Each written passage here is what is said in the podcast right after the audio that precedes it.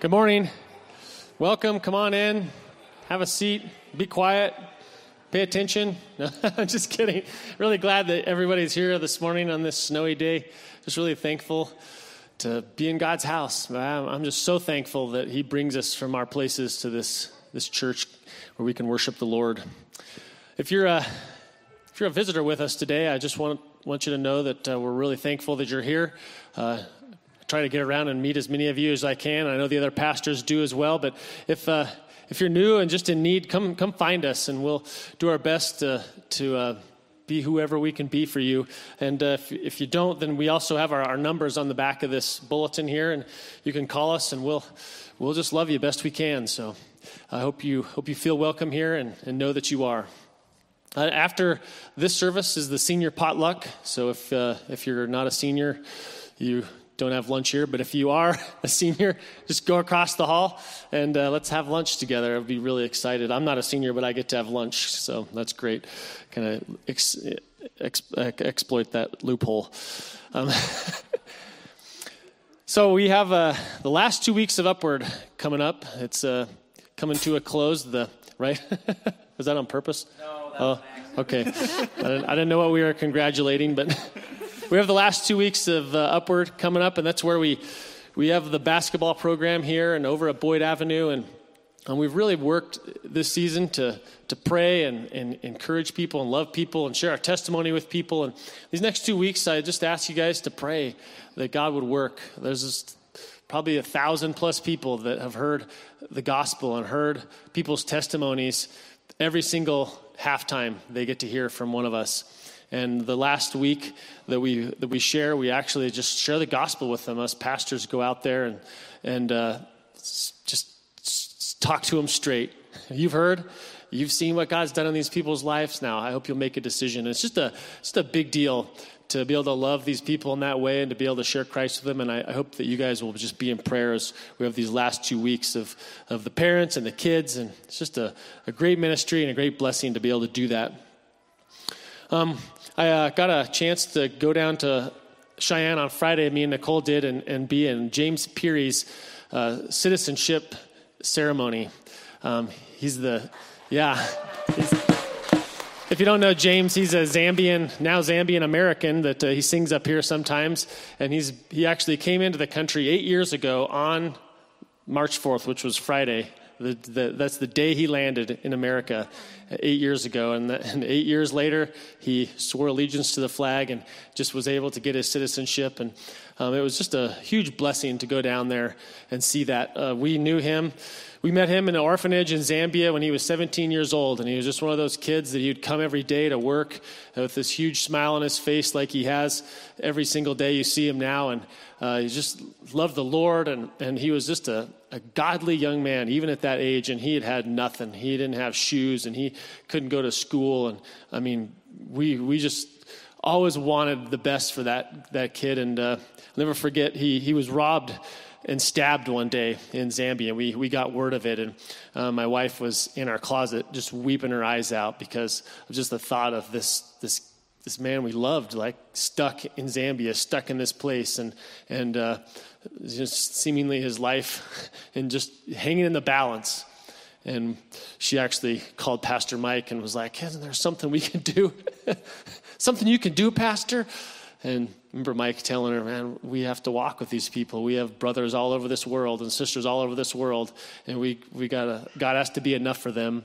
But on, on Friday, it was just a blessing to see God, God loving one of his orphans and giving him an opportunity, giving him a place, and it just gets to be with us. So, anyway, I think we can worship as a church to know that, uh, you know, God, God's uh, doing great things among us, and we get the opportunity to go on mission trips and meet these people and walk with them and, and uh, see God work. So that was a big day, big day for us all, I think. Uh, if, you're, if you're interested in going on a mission trip, uh, we have two mission trips coming up this summer one to Mexico and uh, one to Portugal.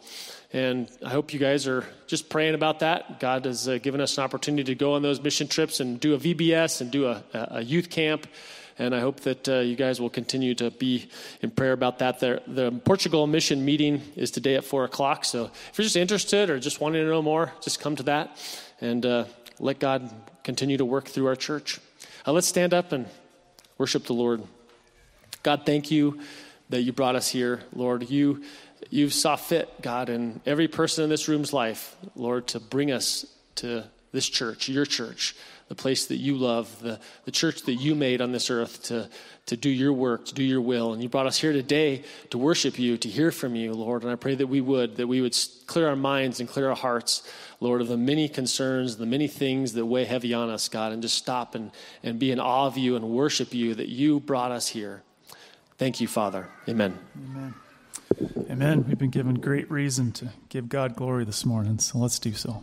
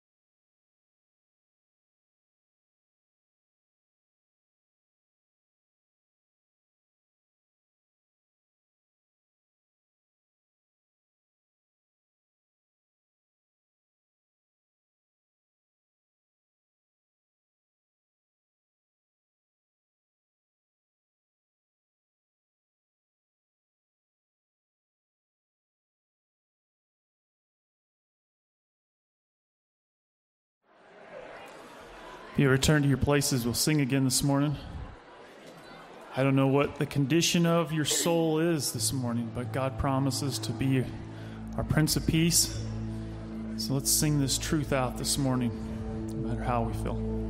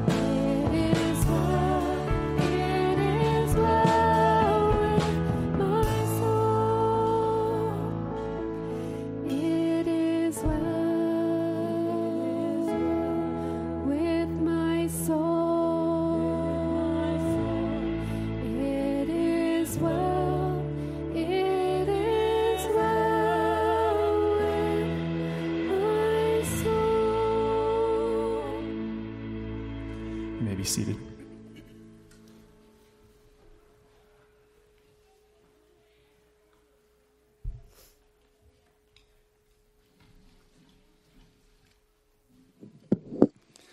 I don't know about you, but I got so curious to wait. Worshiping the Lord just now that I forgot to come up here. we have much to pray for today. And uh, the things that I think we need to be praying for are very personal. So I'd like to ask you to just, as we pray, bring those things to the Lord and, and trust Him with them, lay them at the feet of Jesus. One of the things, though, that we do need to pray for as a church is Pastor Rick is right now with Principe de Paz, and he's meeting with them and leading them. So we pray for him that he would bring God's word faithfully to them, that they would hear, and uh, we'll just lift them up as a sister congregation in the Lord, right? All right. So let's go to the Lord in prayer. Father, would you prepare our hearts to hear your word? Uh, prepare Mike's heart to bring your word. And Lord, we ask that we would hear you, and we ask that you would turn our hearts so that we would obey you. We would say yes to you, even as you speak. And as you as you show us what needs to change, as you show us how to be strong and courageous, as you show us how we can trust you. And so, Lord, we bring hearts full of concerns and desires and questions and hopes and praise and gratitude. And we give them to you this morning. We give them to you. And Lord, we lift up our uh, brothers and sisters in Ukraine and Russia. And we pray that you would bless them, give them hope in you. And Father, this morning we also lift up our brothers and sisters uh, to whom Pastor Rick is, is speaking and with whom he's praying. And we pray that you would bless them tremendously, deeply.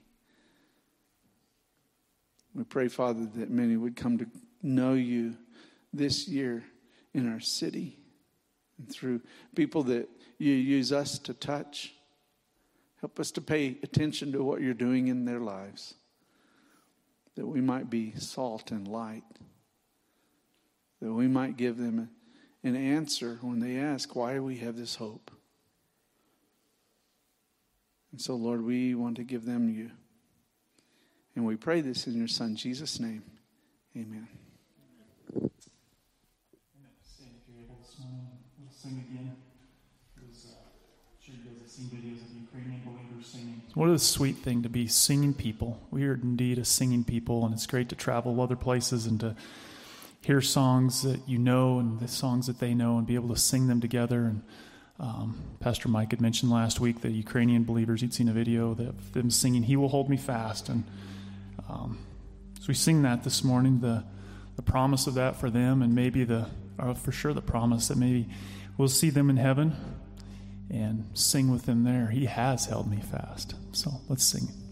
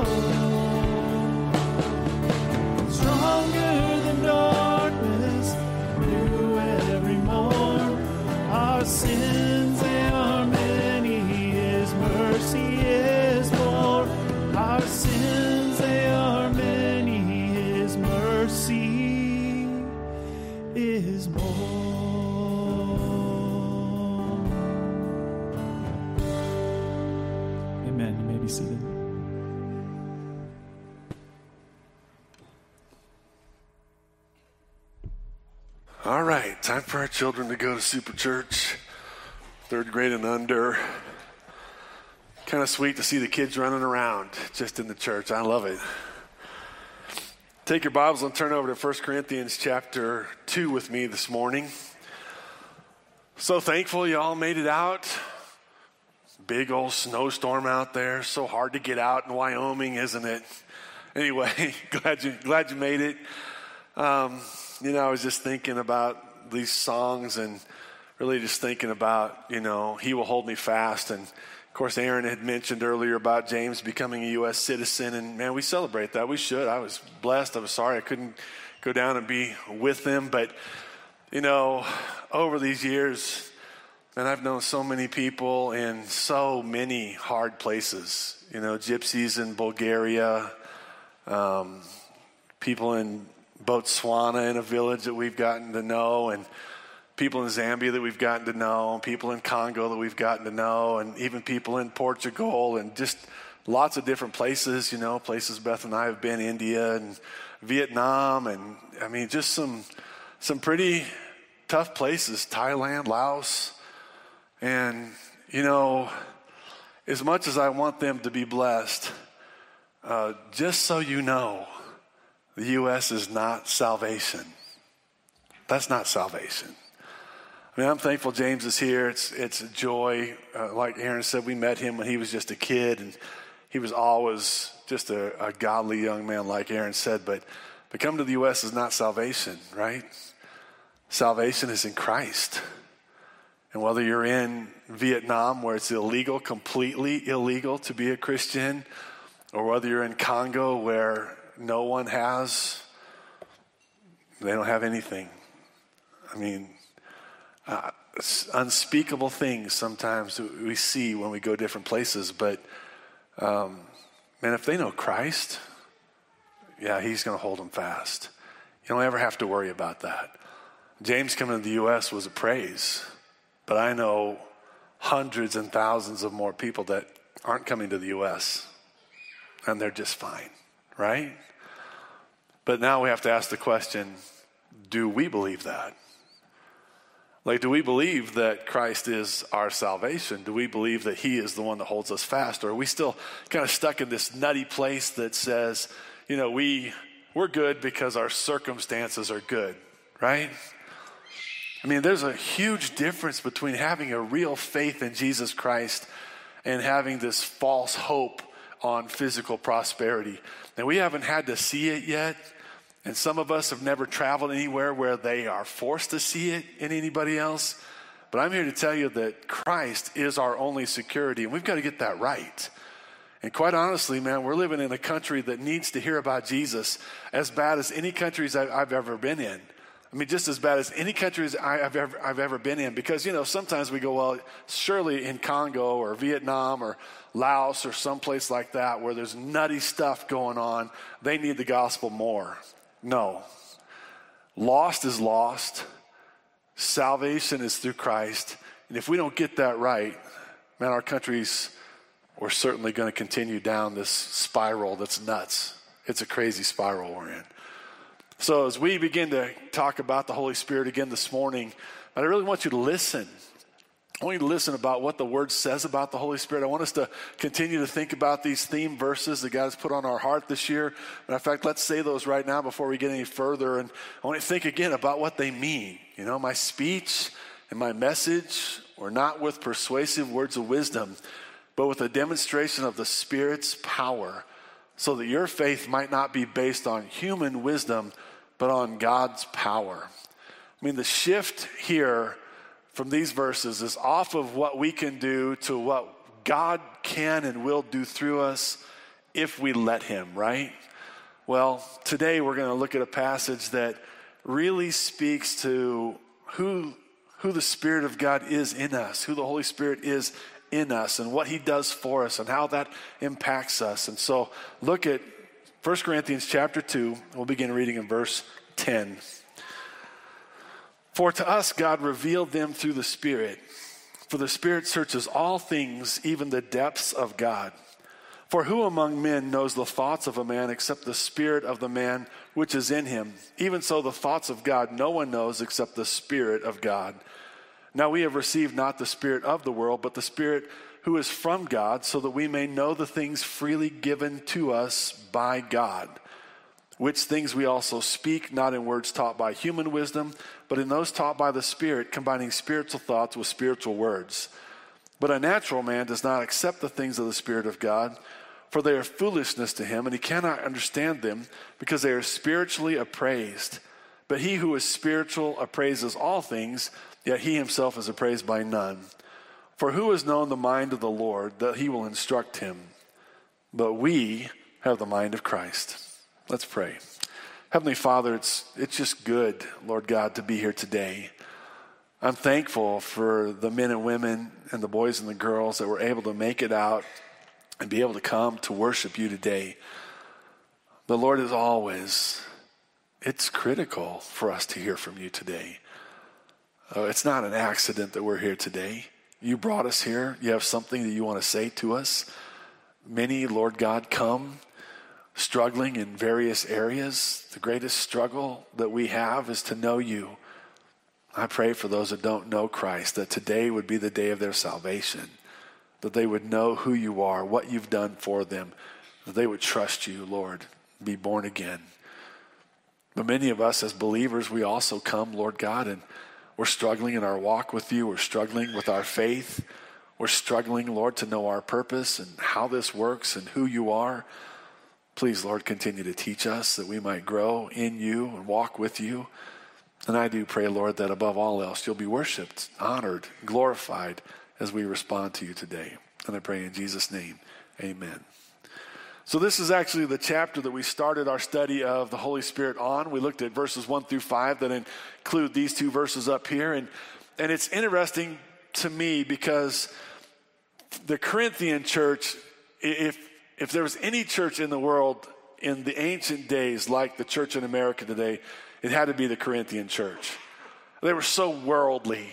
They thought like the world, they acted like the world, they did business like the world. They just were very worldly. And we, we see it in chapter one when Paul addresses the fact that some of them are of Apollos, some of them are Paul, some of them are Peter, some of them are of Christ. I mean, they're just divided by who they're going to follow. And, and then, you know, Paul says, Was I crucified for you? Why would you follow anybody but Jesus, basically? And yet, you know, in the world that we live in today, we have this this crazy tendency to think like the world, right?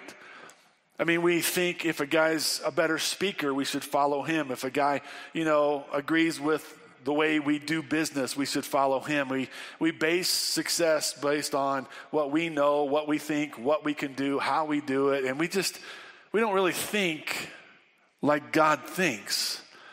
And so the Apostle Paul is Matter of fact, they were very critical of the Apostle Paul because he wasn't a great, impressive speaker. He was a great, impressive writer, but apparently when he was with them, they weren't that impressed with him, even though most of them came to know Christ because of him. Which isn't that nuts? Wouldn't you think you'd be impressed with a guy that God used to share the gospel with you so you could come to be, be a Christian? But anyway, the Apostle Paul in verses 1 through 5 is basically saying, Look, I came here to determine nothing. I was determined to do nothing but know Christ and Him crucified. Uh, I mean, he literally says, You guys want to follow all these smart guys, all these worldly guys, all these, these guys that have plans that are outside of Christ? Go ahead. Me, I'm going to know Christ and Him crucified. That's it. And I'm not going to move off of that. Besides, by the way, if we move off of Christ, what do we move to? I mean, quite honestly, you want to follow a man, or you want to follow a system, or you want to follow a, a political realm, they're all passing away, and they're not going to help you because they can't, right? They're not God. Well, then he goes on to, to basically say, Man, I'm, I'm with you with fear and trembling, right? I'm, I'm not here thinking that I got all the strength, but really what I want is for you to see the power of God displayed in my life. I, I want you to see God working out of me so that your faith would rest on God's power, not on me. Man, of all the things that, that we as a church ought to be about, is to make sure that it's God's power that people see in us. People don't need Mike Cooper. I'm no savior. People don't need College Heights. College Heights is no savior. The United States of America is not what people need to be saved.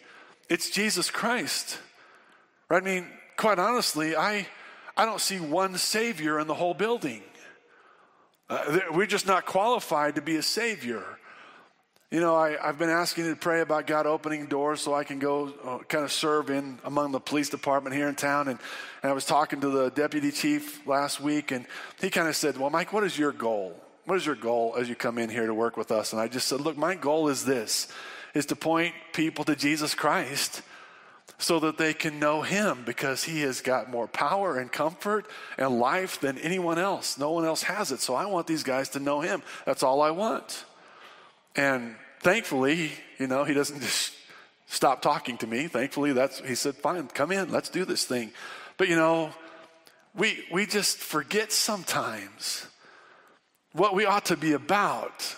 You know, we forget sometimes that we're not trying to manipulate life. We forget sometimes that we're not in control of our destiny. We forget sometimes that we don't have to be in control of our destiny, that we don't have to make things right. We can trust Christ. We forget that. Matter of fact, in the verses before where our main passage, verses 6 through 9 that we haven't looked at and we won't do extensively. Paul changes. He says, Though I've chosen to be weak among you and I'm trying to see God's power displayed in me, that does not mean that I haven't shared wisdom with you. Right? Says, Yet we do speak wisdom among those who are mature. A wisdom, however, not of this age, nor of the rulers of this age who are passing away. Right? Paul says, I shared wisdom with you, but it's not the wisdom of the world, nor of the rulers of the world. Man, I, I pray one day God would set the church free enough for us to trust in God's wisdom and give up this worldly nonsense. I mean, I just pray. It's ridiculous to me to listen to people in all these different political realms or economic realms or in our educational realms or whatever it might be, and all that they think and all that they say and all this supposed wisdom. And it's not wisdom, right? It's not wisdom because it's not God's wisdom, it's not God's ways. And our country is just being consumed by this pseudo wisdom. It's not wisdom. Paul says, I've shared wisdom with the mature. And listen to what he says as he goes on. He says, But we speak God's wisdom in a mystery, the hidden wisdom, which was which God predestined before the ages up to our glory, the wisdom which none of the rulers of this age understood, for if they had understood it, they would not have crucified the Lord of glory. Do you know what he's talking about with this wisdom? I mean, some people go, oh, there's a special wisdom for the mature. This is kind of a side note, but it's it's worth talking about. There are people in this room that go, Oh, when we talk about the mature, they must be talking about me because I know so much. And I've been given revelation into deeper things, right? I had one guy, one pastor in this town tell me one day, We've moved past Jesus and we're about the Spirit now. And I laughed at him. I laughed out loud. I'm like, uh, the Spirit doesn't even move past Jesus. And you know what the wisdom that God's talking about is that He's given to the mature? It's the gospel. It's Christ crucified and him raised from the dead. If they had believed that Jesus was the Lord of glory, they would not have crucified him. If they had believed that he was the one that would save them, they would not have crucified him. The world, the foolishness of the world says Jesus doesn't matter. But the wisdom of God that he gives to the mature, the mature, by the way, are those who believe. Not the ones that have all the deep, wonderful knowledge. All of us are on one playing field we're growing. Some of us maybe have grown longer than others, but all of us are on one playing field because we've come to know Christ by the grace of God, right? And so, man, if you know Christ Jesus, the wisdom you've received is that God had a plan for the world, and that plan was to save us by His grace and His sacrifice. Hallelujah. And everything about our lives should center on Jesus Christ, everything about Him. If Christ is not the center of our life, if He's not the center of our thinking, if it's not His way, if it's not for His glory, then it is of the world. And man, the world passing away. Listen to verse 9 so we can get into our, our, our text tonight or this morning. It says, But just as it is written, things which eye has not seen and ear has not heard, and which has have not entered into the heart of man, all that God has prepared for those who love him. Literally, Paul saying the wisdom that we've been proclaiming are things that eyes had never seen, ears had never heard, and it had not ever entered into the heart of man. All these glorious things that God had planned for those who would love him, right? Man did not come up with the plan of salvation. This was God's plan. We would just destroy ourselves. Just read the Bible read the Bible. This morning in our Sunday school class, we're reading through the Bible in a year, but we came to the passage of Judges chapter 17 through 21, and they are harsh and they are rough because it's like unbridled sin. And the world ends up there every time they reject God. Every single time they reject God. It's just unbridled sin that ends up in this just despicable, deplorable evil. And do we not see it in our blessed age of instant news do we not see the evil of this world? Because the world, man, they don't they don't understand that God made a plan for salvation through his son Jesus Christ. It never entered into our hearts that God would love us that much. But there it is. And then he goes on. Now let's look at our passage for this morning. He goes on to say in verse 10 For to us God revealed them through the Spirit, these great things he had planned. For the Spirit searches all things, even the depths of God. For who among men knows the thoughts of a man except the Spirit of the man which is in him? Even so, the thoughts of God no one knows except the Spirit of God. Man, I, I love this thought. These things that God has planned for the hearts of men, these things that God has planned for those who would believe in Him and those who would love Him, they were revealed to us through the Spirit. I, that, is, that is just such a simple thought to me, and yet it is so profound. I mean, if you know Christ here this morning, your salvation was not based on your works. It wasn't based on your goodness. It wasn't based on your wisdom. It wasn't based on your power. It wasn't based on your position. It wasn't based on your age. It wasn't based on anything but the Spirit of God revealing the truth about Jesus Christ to you. And that makes salvation glorious. I mean, that makes God glorious. That means that God cared enough about you and about me to show us the things about God that the world cannot see and will not see. What a gracious God. Man, if you're saved here this morning, you ought to say hallelujah, right? But listen to what it says. It says, For the Spirit searches all things, even the depths of God. Now, that's an intimidating little phrase there. The Spirit searches the depths of all things. That means He's searching the depths of you. He knows why you're here this morning. He knows if you came here sincerely because you needed Christ, you longed to worship Him. He, he knows whether you're here just playing a game. He knows whether you're here just kind of checking your spiritual box for the week, you know. He knows whether you're here and you're already checked out whether you're on your phone or not, you know, whether you're paying attention or not, whether you have any intentions of playing, paying attention. He knows everything about you. He knows your heart.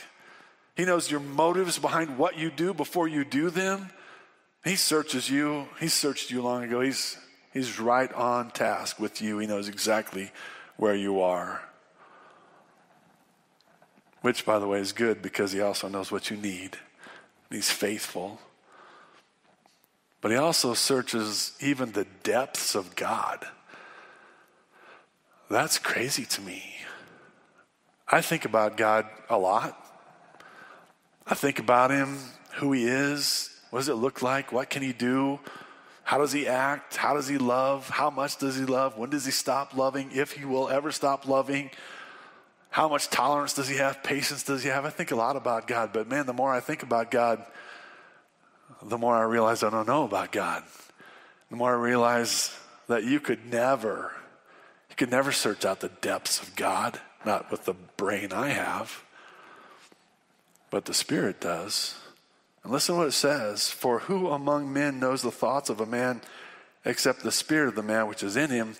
Even so, the thoughts of God no one knows except the, except the Spirit of God. And, you know, I, I like that because you know, I think about times where people say, Well, I know you. I know who you are. I know how you are. I'm like, Whatever. I mean, I'm simple. But that doesn't mean you have any clue what I'm really going through. I'll never forget when, my, when I was 16, my grandma died of cancer. And uh, yeah, it was a tough time for me. My grandma lived right down the street from me. Uh, I didn't know how to deal with her cancer. I just didn't. I, I knew I would go see her sometimes, but sometimes, I mean, I can remember riding my bike to, to the hospital when she was just hurting, and and I'd get there and I couldn't go in. I just couldn't do it. I couldn't face it. Couldn't face her pain. You know, I'd helped her, helped carry her to the car so she could get to the hospital at different times. And she was so frail, and I just couldn't do it. I just didn't know how to do it. And I remember when she died, you know, in Illinois, they would have these big visitations. I mean, people would come, hundreds would come. And, and uh, I remember standing in the line next to my parents because they made me, you know, and these people would come through and they'd say to me, I know how you feel, Mike. Or they wouldn't even know me. They go, I remember you when you were two years old. You're so cute. And I'm thinking, you don't know what I'm thinking. Because I'd rather punch you as look at you. I'm not kidding. I was smoking mad at these people. Why would you talk to me? Why would you understand, try to say you understand how I'm feeling? And I can remember telling my mom, can, can I leave, mom? Can I just leave? I, it's not because I, I don't care about the family, but I can't stand this. These people are saying they know what I'm thinking. And I'm hurting to the place I couldn't even tell you how I was hurting, right? And no one knows, no one knew my thoughts. Only, only my spirit, only me. It's not separation of me and the spirit, it's one and the same. Only I knew how I was feeling. But catch this only the Spirit knows the thoughts of God. Only the Spirit knows the thoughts of God because He's God. We talked about that, right? God the Father, God the Son, God the Holy Spirit. While they are different, they are one. And so here is this Spirit that has revealed these things to us, the things freely given to us by God, because He knows God. And if we know God, it's because God the Spirit has revealed Him to us, this great salvation. I mean, our salvation becomes more miraculous to me the more I study the Word and look at the Word. I'm so blown away by the one who knows God, caring enough for me to reveal the truth about God to me because I wouldn't have come there by myself. Man, our, our faith should not, not have any credit in ourselves. We should not take any credit for our faith of ourselves other than we've said, Yes, Lord, I believe. I believe. Man, be my Savior, right? Everything else comes from Him. And don't you love what it says. It says as, as we go on down, it says, Now we have received not the Spirit of the world, but the Spirit who is from God, so that we may know the things freely given to us by God. Now, one of the things that's so so important for us is to realize that that not only has God alone revealed salvation to us, now, that's really important to us. Let me make sure I get this right before we move on a little further. I mean, over in John chapter 6, and you don't have to turn there, um, Jesus had a crowd that had gathered because he had fed the 5,000 the day before. He'd walked on the water back to Capernaum, and they all came, and Jesus says to them, You didn't come seeking me because of the signs that I've done. You've come seeking me because your bellies were filled, right? Don't work for the things that perish, but work for the things that lead to eternal life. And he said, which is to believe in me. And so as he began to explain that, he said to them, I'm the bread that comes down out of heaven that gives life to the world. And the Bible says that they began to grumble because they said, We know his father and we know his mother. How can this guy say he came down out of heaven to give us life? Well, this is Jesus' response, and this is critical to us I mean, it's just critical to us because we don't think this way many times. But John 6, 43 through 45 says, Do not grumble among yourselves. No one can come to me unless the Father who sent me draws him. And I will raise him up on the last day. It is written in the prophets, and they shall all be taught of God. Everyone who has heard and learned from the Father comes to me. Not that anyone has seen the Father except the one who is from God, he has seen the Father. So Jesus says over in John chapter 6, you can't come to me unless the Father draws you. And here in 1 Corinthians chapter 2, the Bible says that it's a spirit that reveals the things of God and of Christ Jesus to us. In other words, what I'm saying to you is, is that religion, if you will, some of us call us a religion, right? We're a Christian religion. Religion is not about a relationship. It's not about the work of God. It's not about God. Religion, in the world's terms anyway, is when we do something to make ourselves a better person. When we adhere to a certain set of standards or a certain set of beliefs, and we do what we want to do because we are so good and we are able to do it. That's what, like, a worldly religion would be. Christianity is completely different. Christianity is not the work of the person, it's not keeping rules, It's not about seeking God. The Bible says that none seek after him. None. I mean, the Bible says that if we were left to ourselves, we would not come to God, we would not know God, we would not want to God, want to know God, we would not follow God, we, we would not. But the Bible says that by the Spirit of God who searches out the depths of God, he reveals the truth about Jesus Christ to us because he loves us. Guys, this is so important.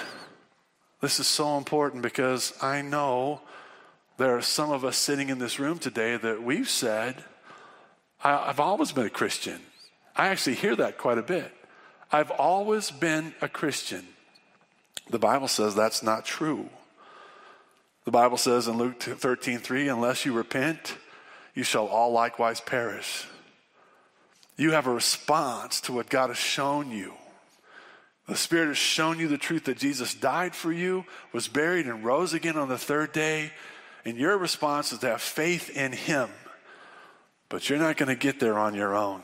You're not going to get there by following rules or doing special things. That's all about man made stuff. That's just religion. What God says is salvation is the work of the Spirit. And once the Spirit works in our life, then things change. And that's what he's talking about in verse 12. Now, now he's talking about what the Spirit has done. Verse 12 is about what the Spirit does in us. Now we have received not the Spirit of the world, but the Spirit who is from God, so that we may know the things freely given to us by God, which things we also speak. Now, this is amazing, right? Now, we have not received the Spirit of the world. The Spirit of the world is anything contrary to God anything contrary to God, anything that doesn't give God glory, anything that doesn't submit to God, anything that doesn't worship God, anything that rebels against God, anything that shines brighter than God, anything that we hold up as an idol before God. That's the spirit of the world. And everybody has it. We don't have to look for it. We've not received that spirit when Christ Jesus is our Savior and the Holy Spirit comes into our life, then he says, We have received, I love the Spirit who is from God, sent from God, who is God, so that we may know the things freely given to us by God. What are those things? And the list is too long for me to share. So we may know the things freely given to us by God. Well, first of all, God Himself. Right? Did you know that the Bible says in John 17, 3? I hope so. If you've been here for very long, I've quoted this to you before, right? John 17, 3, Jesus said, And this is eternal life, to know God the Father and his Son, Jesus Christ. Did you know that you can't know God until the Spirit comes into you and transforms your heart and makes God known to you? Did you know that? You can't know him, and you can't know his Son. So, one of the things freely given to us by God that's revealed in the Spirit is a relationship with God. You know, I, I, can't tell you how many people over the years have told me, I believe in God, but I don't believe in Jesus. I'm like, eh. Bible says, if you've seen Christ, you've seen God. Jesus said, I and the Father are one. If you don't believe in Jesus, you don't believe in God. And sorry, you, you don't get one without the other. And so one of the things that we can know is God himself, but then we can know we can know forgiveness. We can know love.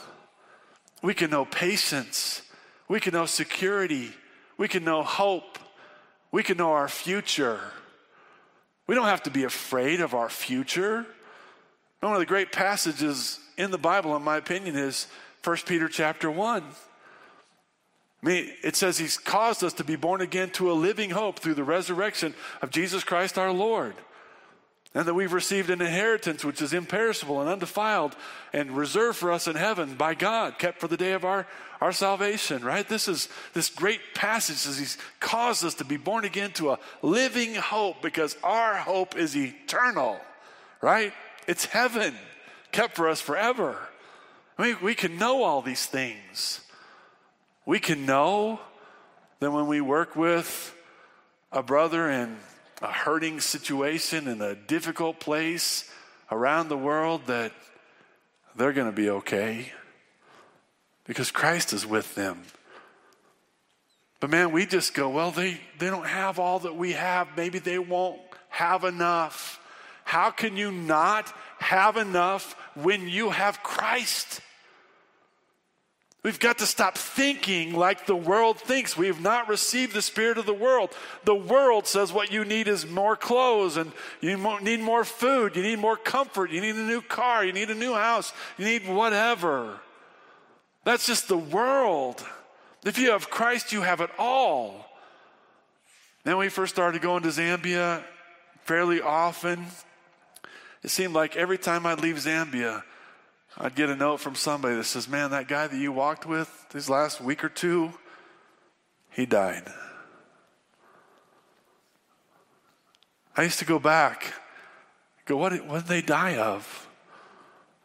The Zambians would just usually say to me, I don't know. We don't know why he died. Their health care is not great. Their personal health is not great. They're malnutrition most of the time from a young age. And they just die. You know, we think, man, if they had better health care, if they had better. No, they had Christ. And He came for them, He took them home because they knew the things that God had freely given them, which was Jesus and then hope and then security forevermore.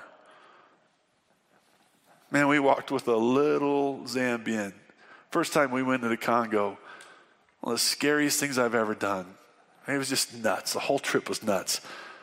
I'll never forget this little guy. We were downtown to this big open market, and people are making like death threats to us, you know, and trying to stop us, and the cops are trying to stop us. And I mean, it's it's chaos like I've never seen before.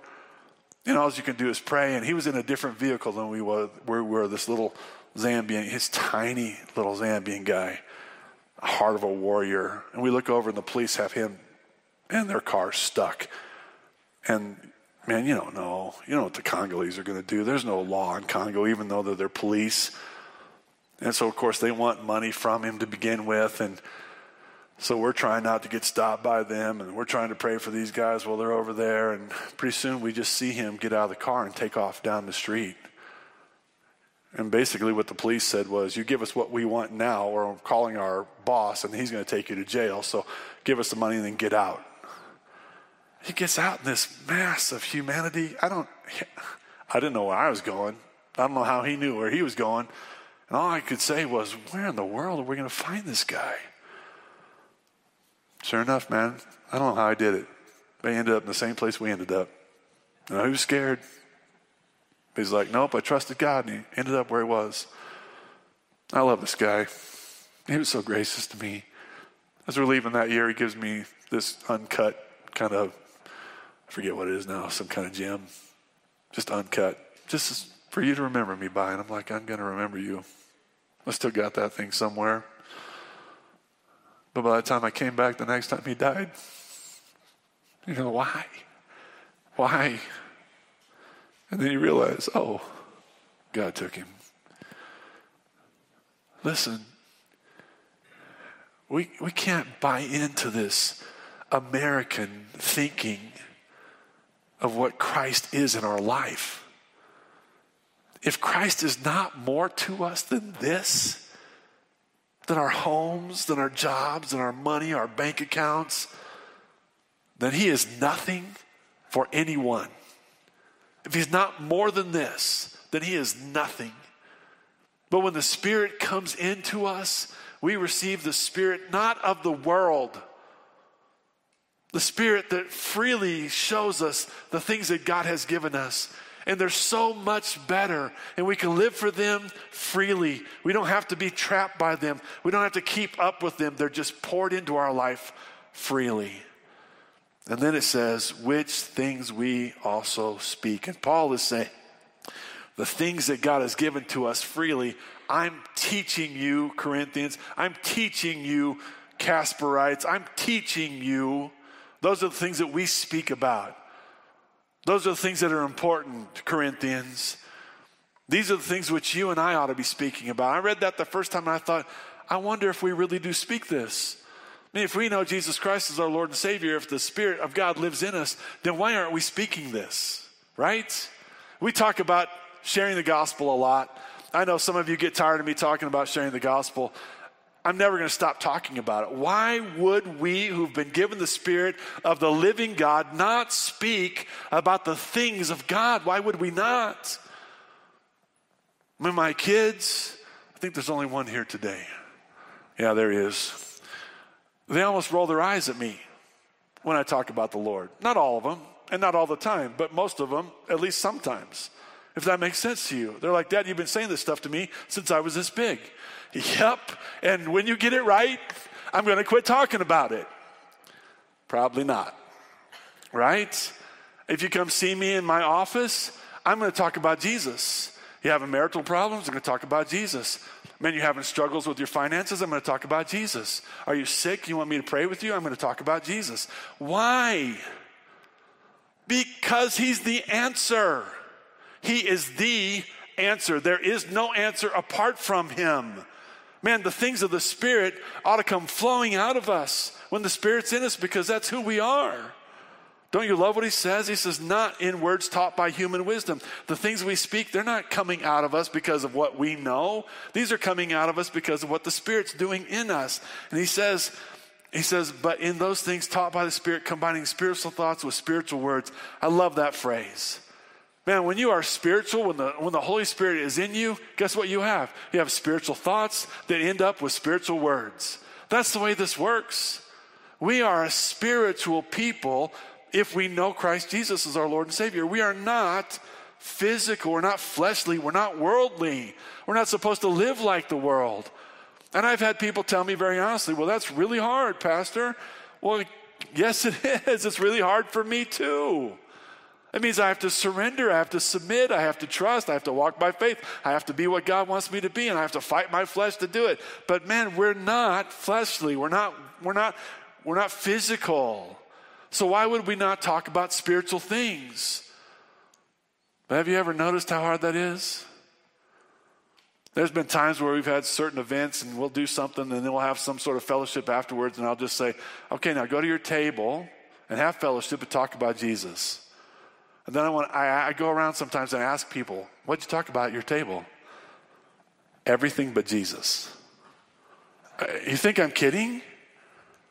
It's hard to talk about Christ, even to other believers sometimes, because quite honestly,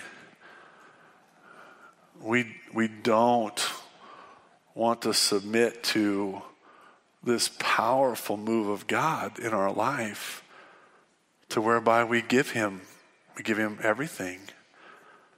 We just give him everything.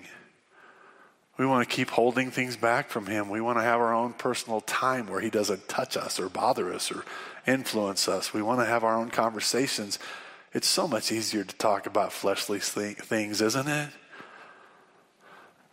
You know a lot of times when i talk about the lord man i i get convicted plenty of times. Don't you Sometimes when I talk about the Lord, I realize that other people get convicted and they don't want to talk about it. But if we know Him and we have received Him, and He's searched out the depths of God and He's revealing these things given to us freely, why would we not want to share those things with the world when they are the answer? You know, we think about Russia and we think about the Ukraine, and we should, and I hope you're praying for them. And but you know, we we ask silly questions. Why would these things happen? Why would Russia do this? You know, what's God doing in this thing? Listen, man, you should never be surprised by the wickedness of man. You should know we're wicked. Man without God is wicked. Nations without God are wicked. Don't be surprised by wickedness in this world. But don't you also miss that God is doing something in that for eternal purposes? Do you not know that God said, one of these days I'm bringing this world to an end? There's going to be wars and rumors of wars. There's going to be earthquakes and famines. We're going to hear about all these things until the end, right?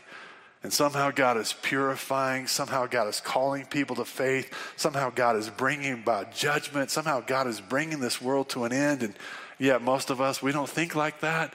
And we don't want to think like that. And we don't want to pray like that. We don't want to look at these things. We just want to look at how horrible it is. And quite honestly, most of the time we end up going, God, you're not fair. Don't we? Don't we? There's a whole bunch of you that have already thought, God, that's not fair. These innocent people are dying. That's only true in one sense. Maybe they didn't do anything to be a part of this war, that innocent in that way. But life and death are still in God's hands. Life and death are still in God's hands. We have to have an understanding of who God is. It has to go deeper. Yeah, God is not casual men and women. He's not like you and I. He makes things happen and brings about judgments in ways that you and I would never do it. But if we know the Spirit of God and we have spiritual thoughts that lead to spiritual words, we can bring hope to people even in the most dire circumstances. And one of the simple things that God has taught me traveling into places with the gypsies or traveling into Africa at different places or even meeting the Hmong pastor that we spent time with in Laos. I mean, these are some, these are some hopeless places. The thing that God taught me was what you have in Christ is what they need. Don't bring them candy. Third world countries all want candy. They don't get candy, and they in particular want chocolate. You want to bless a, a Zambian or a Congolese, take them candy bars. They love them because they don't get them. I just take a bag usually and set it on my, my room wherever I'm staying, and then my Congolese pastors, when they come in to get me, they just grab a handful every morning and off they go, you know. They're like, yep, pastor brought the candy. But I've, I've shared this before in Botswana, first trip to Africa. Beth and I and Nicole, pastor of the little local church in this village, went to this hut. It couldn't have been more than 12 foot circle, 10 foot circle maybe. A grandma was sitting in the chair. Her daughter and three sons were laying on the floor of this hut. And it was dark. And the mom had AIDS. And the two oldest boy had AIDS. And the little baby who was just born was starving because she couldn't feed him because if she fed him, nursed him, he'd have AIDS. And they couldn't afford to buy formula. It was one of the most difficult things I've ever seen. I'm like, Lord, what in the world is this? What am I looking at? Why am I in this dark place? And Lord, where is the hope in this place? And God worked me through. I'm the light of the world. I'm the light. I'm the light. You share the light with these people. That's what they need. That's what they hope. That's what they can live with. And so we shared the light best we could. But I'll tell you what the world looks like as we were walking out of that hut, broken and empty, and praying for these people, the grandma come out and says, Sweets, sweets, sweets. And it crushed me because that's what they thought we were there for. That's what Americans brought to them before candy. Do you not know that whether it's candy or more money or more success or bigger house or nicer car. It was not going to be the answer for those that were dying in that hut. It's not going to be the answer for my brothers in Congo that don't eat every day. It's not going to be the answer for those gypsies that are denied health care and hated with racism like you've never imagined. It's not going to be the answer for the Hmong pastor who's the, the communists are watching him and if he makes the wrong step, they arrest him and maybe even kill him. Sweets, world, garbage. It's never going to be the answer. And you and I, man, we receive the Spirit of Christ who seeks out or searches out the depths of God, and we can share with people the light of the world. And we don't is when we walk by faith sometimes because we don't see the power of the Holy Spirit in us. He's got everything we need. Well, spiritual thoughts, spiritual words. Let me end. But a natural man does not accept the things of the Spirit of God for their foolishness to him, and he cannot understand them because they're spiritually praised. Paul says, Look, the natural man is not going to get any of this. If Christ is not in you, if the Spirit of God is not in you, you're a natural man. You're a fleshly man. You're a man separated from God. And whether you're a good man, whether you're a nice man, whether you're a good gal or a nice gal, whether you're sacrificial, whether you're generous, it doesn't matter. You are not a part of Christ. You are lost. You cannot know God. I don't know when the church is going to actually grasp that, that nice people don't go to heaven. Save people go to heaven. People who've been transformed by the Spirit of God, they're the ones who know Christ. Those that are not transformed by the Spirit of God, they do not know God and they cannot know Him. And then it says, here's the difference, but he who is spiritual appraises all things, yet he himself is appraised by no one. Those are kind of tough verses. What it really says is, he who knows the Spirit, right? He appraises all things. And all that means is that he has insight into all things. If you know Christ, you know right from wrong. You know truth from falsehood.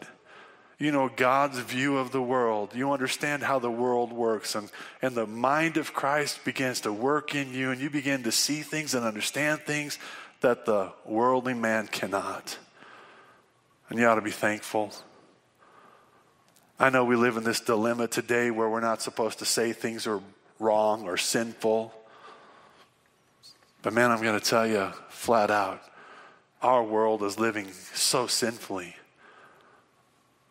Homosexuality is a sin. It's a sin. Because you're sinning against the way God created us to be. Transgender, sin.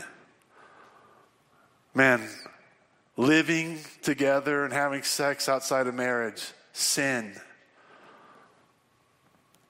Rejecting your spouse for anything less than, than unfaithfulness, or living with a believer and letting them leave. There's anything less than that means divorce is wrong. We talk about some stuff. I could go on and on if you want me to. Not everybody's going to go to heaven. Not every religion is going to go to heaven. No, I know a lot of a lot of Christians believe that. Well, as long as they believe in something, I love that. People always have to give me that kind of look, like as long as they believe in something, won't they be okay? Is that what the Bible says? Listen, we don't want to actually say we know truth. But when the Spirit of God lives in us, we know truth. We're actually called to say, This is truth. Today, people say you can't discipline your child because if you discipline your child, you're going to ruin their psyche. Listen, if you don't discipline your child, you're going to ruin more than that. You're going to ruin your child. But we can't, we can't do that, right? No discipline, no consequences. Our world, it's ugly. And we can appraise it because the Spirit of God lives in us. But if we do, if we do, the world's going to hate us. Isn't that true? Isn't it? So we just stand back and let the world go to hell. Even though we know what's right and what's wrong, we let the world go to hell. Listen, here's part of the problem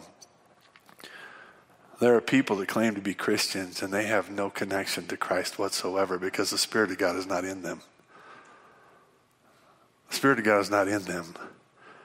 Let me go to verse 16 to finish. For who has known the mind of the Lord that he will instruct him? That's a quote from Isaiah 40, 13. And basically, the Lord in Isaiah 14 is saying to who do you think that you are that you would tell me what I need to do and how I need to live? No one gets to instruct me. But the Apostle Paul says, but we have the mind of Christ. Those of us that know Jesus Christ as Lord and Savior, who the Spirit of God has come to dwell in, we have the mind of Christ. We can know what God thinks. We can know what God wants. We can know who God is. We can know how God asks, asks us to live. We can know Him. We have the mind of Christ. We're able to walk in a way that the world is not able to walk in. And thank God we have Him. But if you're, if you're a believer here, if you claim to be a Christian here, there has to be evidence that He's in you. There has to be evidence. There has to be evidence that you're trusting in Him. There has to be evidence that He's changed your life. There has to be evidence that you live for a different King. You live for a different purpose. You live for a different plan. You are Christ. There has to be evidence. We learned last week in Romans chapter 8 that if the Spirit is not in you, then you don't belong to God. You don't belong to Christ. And now today we're talking about the influence of the things that the Spirit has brought to us, the things that the Spirit has given to us, the, the things that the Spirit enables us to do. But they're not going to happen any other way. Nobody's going to come to know Christ because I preach a sermon. Nobody's going to come to know Christ because you share a testimony or witness to somebody. Nobody's going to come to know Christ unless the Spirit of God moves in you.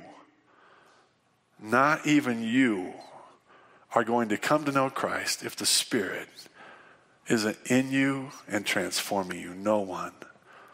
Do you know? Do you know the Holy Spirit is in you? What evidence is there? What evidence is there? And I don't say that to make you feel bad. The truth is, is I, I pray with all my heart that if you have been deceived by thinking, doing certain things, attending church certain ways, you know, I, I don't, being generous with your money, you know, serving at some local capacity to help out our community, if you think that's going to get you to heaven, you're mistaken. Those are good things. I'm not talking about good things. I'm talking about being right with God.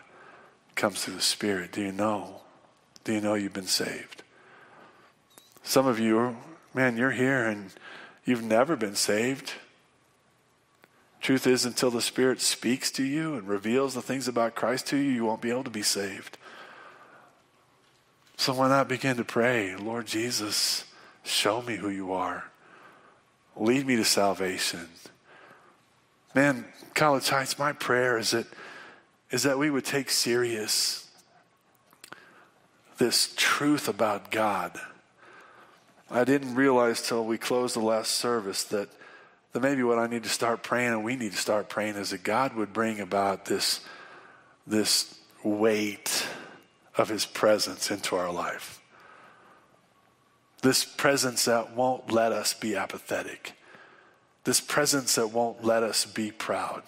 This presence that won't let us be rebellious. This presence that just weighs on us day after day after day after day until we surrender and go, Whatever it is you want, Lord. Whatever you need to do, Lord. Wherever you need to send me, Lord. Here it is. It's all yours. That's the only way. That's the only way we're going to see massive change take place in our church and our families.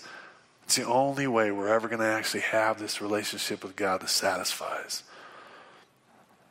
I'll never forget God put that weight in my life for several months. Been a long time ago now. It was really uncomfortable, if you want to know the truth. Yet it was really amazing. Every day I felt Him. Every day I, I trembled to come into His holiness and His presence and His, His glory. And I, I went that way for about three months, praying and growing and wrestling and, and burdened. And then finally one day I said, How long, Lord? How long? How long is this going to be in my life? And he took it away. He took it away. I wish I've had it. I've had it some since. I wish I'd have never asked that prayer. Would you rather live in the greatness and the glory and the weight of the presence of the living God or be shallow, selfish, and worldly, and uncaring? Which one? You have to decide, actually. How about we pray? Lord, I love you, and I need you. I would pray for that weight in my life every day. The magnitude of your greatness comes with the magnitude of your love.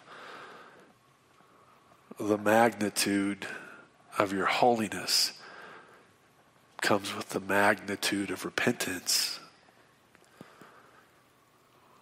The magnitude of your presence comes with the responsibility of saying yes to you every day in every circumstance. Lord, you're with us. But many times, Lord, we are quenching the Spirit. We're saying no. We're not interested in you. We're not interested in you leading. We're not interested in believing. We're not interested in obeying. Lord, please forgive us. And I pray that you would help us not quench the Spirit, but let you move, see your power, influence others for your glory through your Spirit, know you like we've never known you. Lord, please do a work among us. I know you know we are but dust. Your word tells us you know we're not strong. You know we're not wise. You know. So be merciful and patient. Work in great ways. And I pray that in every way that you work, you receive glory and honor and worship and power and praise. You deserve it. Please, Lord, give us grace to respond to you as your Spirit is speaking to us this morning. And I pray in Jesus' name, amen. Let's stand, let's sing. Our pastors will be down front. We'd love to minister to you, pray with you.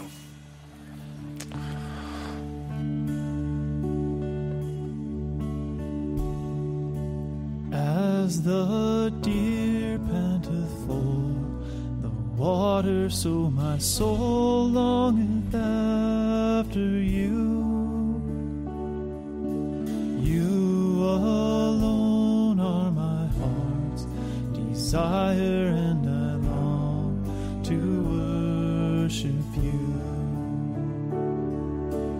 You